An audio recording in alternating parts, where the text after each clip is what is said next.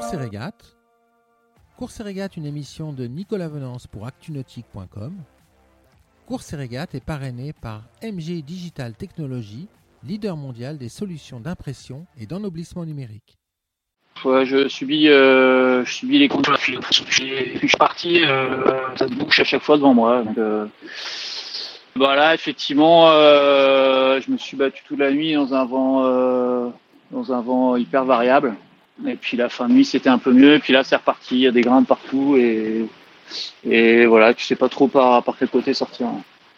Bah, J'en sais rien. Chaque jour, euh, chaque routage que je fais, je prends un jour dans la vue. Donc euh, voilà, je vais pas trop. euh, euh, je sais même pas si c'est la peine de s'attarder là-dessus parce que parce que voilà, c'est pas pas, pas grand chose à dire. hein. Écoute, euh, je suis, je suis même même devant moi, ils sont pas très rapides et je suis encore plus lent. Donc euh, c'est même pas la peine de, passer, de, de, de parler de les rattraper pour l'instant.